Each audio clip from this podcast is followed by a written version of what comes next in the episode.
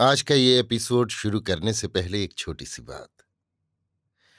क्या आप भी अपना पॉडकास्ट बनाने की सोच रहे हैं?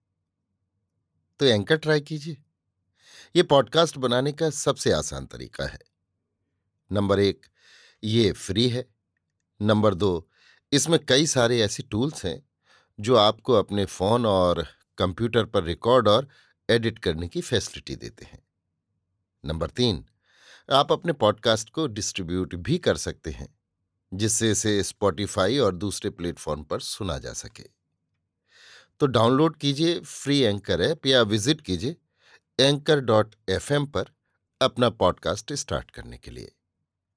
ये तो थी एक छोटी सी जानकारी, और अब शुरू करते हैं एपिसोड का सिलसिला। तो आज के एपिसोड में लीजिए सुनिए।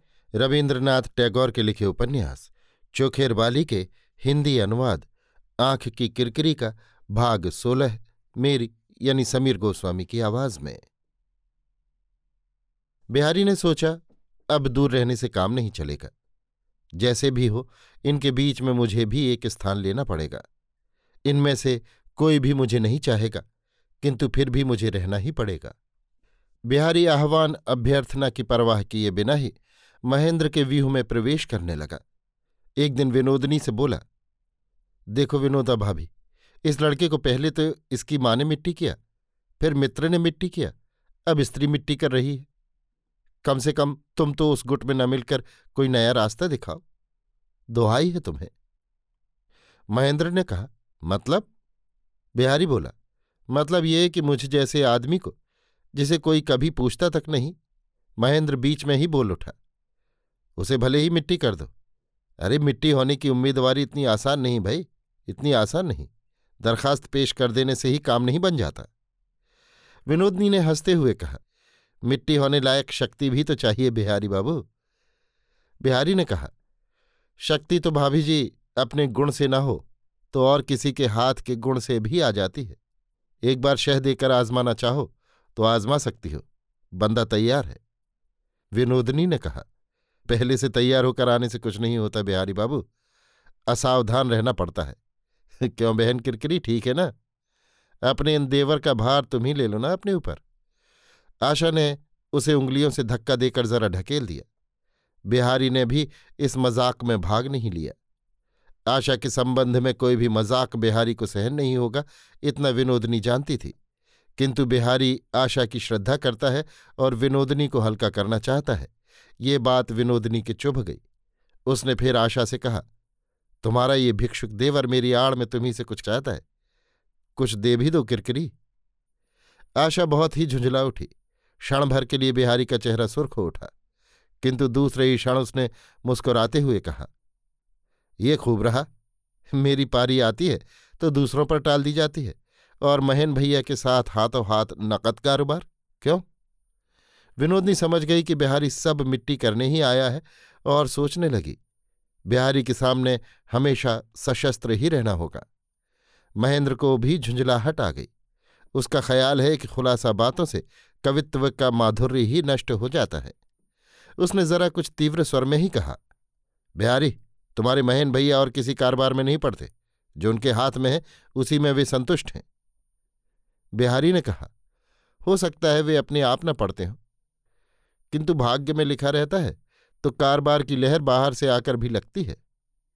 विनोदनी कह उठी, फ़िलहाल आपके हाथ में तो कुछ भी नहीं, फिर आपकी लहर किधर से आ रही है?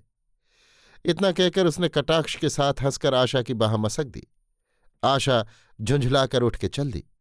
बिहारी पराजित होकर मारे क्रोध के चुप रह गया, और ज्यों ही वो उठ जाने को उद्यत हुआ, विनोदनी चट से कह बैठी, हताश होकर न जाइए बिहारी बाबू मैं किरकिरी को अभी भेजे देती हूँ। विनोदनी के चले जाते ही सभा भंग के शोभ से महेंद्र भीतर ही भीतर बहुत झुंझला उठा और उसका अप्रसन्न चेहरा देखकर बिहारी का रुका हुआ आवेग उच्छ्वसित हो उठा। उसने कहा मयन भैया, तुम अपना सर्वनाश करना चाहो करो। तुम्हारी हमेशा की आदत पड़ी हुई है। किंतु जो सरल हृदय साध्वी तुम पर एकांत विश्वास के साथ निर्भर है, उसका सर्वनाश मत करो। अब भी मैं कहता हूँ, उसका सर्वनाश मत करो। कहते कहते बिहारी का कंठ रुक आया। महेंद्र भीतरी क्रोध को रोकता हुआ बोला, सुनो बिहारी, तुम्हारी ये सब बातें मेरी कुछ समझ में नहीं आ रही हैं। पहेलियाँ छोड़कर तुम साफ़ साफ़ कहो, क्या कहना चाहते हो? बिहारी ने कहा साफ़ साफ़ ही कहूँगा। विनोदनी तुम्हें जानबूझकर अधर्म की ओर खींच रही है और तुम बिना सोचे समझे मूढ़ की तरह उधर पैर बढ़ाते चले जा रहे हो? महेंद्र गरज उठा, बिल्कुल झूठ बात है। तुम अगर किसी भले घर की बहू बेटी को इस तरह संदेह की दृष्टि से देखते हो तो अंतपुर में तुम्हारा आना ही उचित नहीं। इतने में एक थाली में कई तरह की मिठाइयाँ लिए मुस्कुराती हुई विनोदनी ने प्रवेश किया और थाली बिहारी के सामने रख दी। बिहारी कह उठा, ये क्या? मुझे बिल्कुल भूख नहीं। विनोदनी ने कहा यह कैसे हो सकता है? आपको जरा मुँह मीठा करके ही जाना होगा। बिहारी ने हँसते हुए कहा, मेरी दरखास्त मंजूर हो गई, मालूम होता है। समादर शुरू हो गया। विनोदनी बहुत ही दबी हँसी हंसकर बोली, आप जबकि देवर ठहरे तो नाते का ज़ोर तो है ही। जहाँ ज़ोर चल सकता है, वहाँ भिक्षा मांगने की क्या ज़रूरत? आप तो आदर लाड़ छीन के भी ले सकते हैं। क्या महेंद्र बाबू, ठीक है ना? महेंद्र बाबू के मुँह से तब मारे क्रोध के बात ही नहीं निकल रही थी। विनोदनी बोली, क्यों बिहारी बाबू? आप शर्मा कर नहीं खा रहे हैं या गुस्से में? और किसी को बुलाना पड़ेगा क्या? बिहारी ने कहा, कोई ज़रूरत नहीं, जो मिला है मुझे, मेरे लिए वही काफ़ी है। विनोदनी ने कहा, फिर मज़ाक? मज़ाक में तो आपसे जीतना ही मुश्किल है। मिठाई देने पर भी मुँह बंद नहीं होता। रात को आशा ने महेंद्र के आगे बिहारी के प्रति अपनी नाराज़गी प्रकट की और महेंद्र ने और और दिन की तरह उसे हँसी में उड़ा नहीं दिया, उसमें पूरी तरह भाग लिया। सवेरे उठते ही महेंद्र बिहारी के घर पहुँचा। बोला बिहारी, हज़ार हो, पर विनोदनी अपने घर की स्त्री नहीं। तुम सामने पढ़ते हो तो उसे कुछ बुरा सा लगता है। बिहारी ने कहा अच्छा ये बात है क्या? तब तो मैंने अच्छा नहीं किया। उन्हें अगर आपत्ति है तो मुझे क्या गरज अटकी है कि मैं उनके सामने जाऊँ? महेंद्र निश्चिंत हुआ, इतनी आसानी से इतना अप्रिय कार्य संपन्न हो जाएगा, इसकी उसने कल्पना भी नहीं की थी। बिहारी से महेंद्र डरता है। उसी दिन बिहारी महेंद्र के अंतपुर में जाकर विनोदनी से कहने लगा, विनोदा भाभी, मुझे क्षमा कीजिएगा। विनोदनी बोली, क्यों बिहारी बाबू, आज क्या बात है? बिहारी ने कहा, महेंद्र से सुना है कि अंतपुर में आकर मैं आपके सामने आता हूँ, इससे आप नाराज़ होती हैं। इसी से क्षमा मांगकर मैं आपसे विदा लेना चाहता हूँ। विनोदनी ने कहा, भला ये कैसे हो सकता है बिहारी बाबू? मैं आज हूँ, कल नहीं रहूँगी। मेरे लिए क्यों आप विदा लेने लगे? अगर मैं ये जानती कि यहाँ आने से इतना बखेड़ा उठ खड़ा होगा तो आती ही नहीं। कहते कहते विनोदनी का मुँह उतर गया और वो आँसू रोकने के लिए तुरंत वहाँ से चली गई। बिहारी क्षण भर के लिए सोचकर दुखित हुआ कि झूठा संदेह करके मैंने विनोदनी को व्यर्थ ही चोट पहुंचाई। उस दिन शाम को राजलक्ष्मी विपदा की मारी सी आकर बेटे से बोली, महेन, विपिन की बहू तो देश जाने के लिए जिद कर रही है। महेंद्र ने कहा, क्यों माँ? यहाँ उन्हें क्या कोई तकलीफ़ है? राजलक्ष्मी ने कहा, तकलीफ़ कुछ नहीं, उसका कहना है, ऐसी उम्र में विधवा बहू बेटी का पराए घर ज़्यादा दिन टिका रहना ठीक नहीं, लोक निंदा का डर है। महेंद्र ने शुद्ध होकर कहा, अब ये पराया घर हो गया? बिहारी वहीं बैठा था। महेंद्र ने उसकी तरफ़ तिरस्कार की दृष्टि से देखा और चुप हो रहा। अनुतप्त बिहारी सोचने लगा कल की मेरी बातचीत में शायद कुछ निंदा का आभास था। विनोदनी को शायद उसी से चोट पहुँची होगी।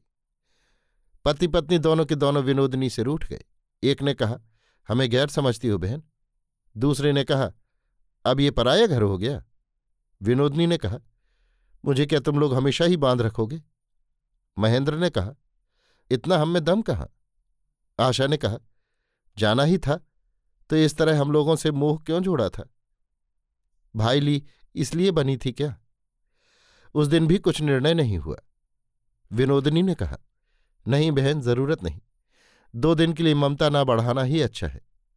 कहते हुए उसने व्याकुल दृष्टि से एक बार महेंद्र के मुँह की ओर देख लिया।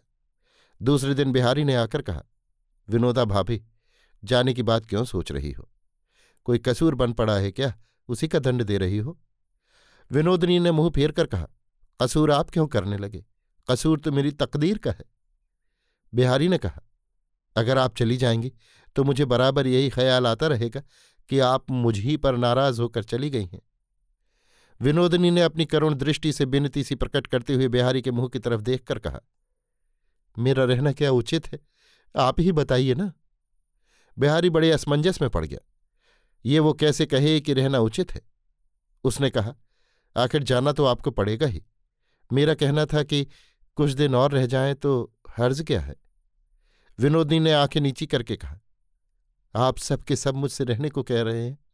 आप लोगों की बात टालना भी तो मेरे लिए कठिन है, लेकिन ये अच्छी बात नहीं। कहते कहते उसके घने लंबे पलकों के भीतर से आँसू की मोटी मोटी बूंद बड़ी तेज़ी से ढलकने लगी। बिहारी इस नीरव अश्रु प्रवाह से व्याकुल हो उठा, बोला, कुछ ही दिनों में आपने अपने गुणों से सबको वश में कर लिया है। इसी से आपको कोई छोड़ना नहीं चाहता। कुछ ख्याल न कीजिएगा। भला आप जैसी लक्ष्मी की प्रतिमा को अपनी इच्छा से कौन विदा कर सकता है? आशा एक कोने में घूंघट काढ़े बैठी थी। वो आंचल से बार बार अपनी आँखें पहुँचने लगी। इसके बाद फिर विनोदनी ने जाने की बात नहीं चलाई। अभी आप सुन रहे थे रविन्द्रनाथ टैगोर के लिखे उपन्यास, चोखेर बाली के हिंदी अनुवाद, आँख की किरकिरी का भाग सोलह मेरी यानी समीर गोस्वामी की आवाज़ में।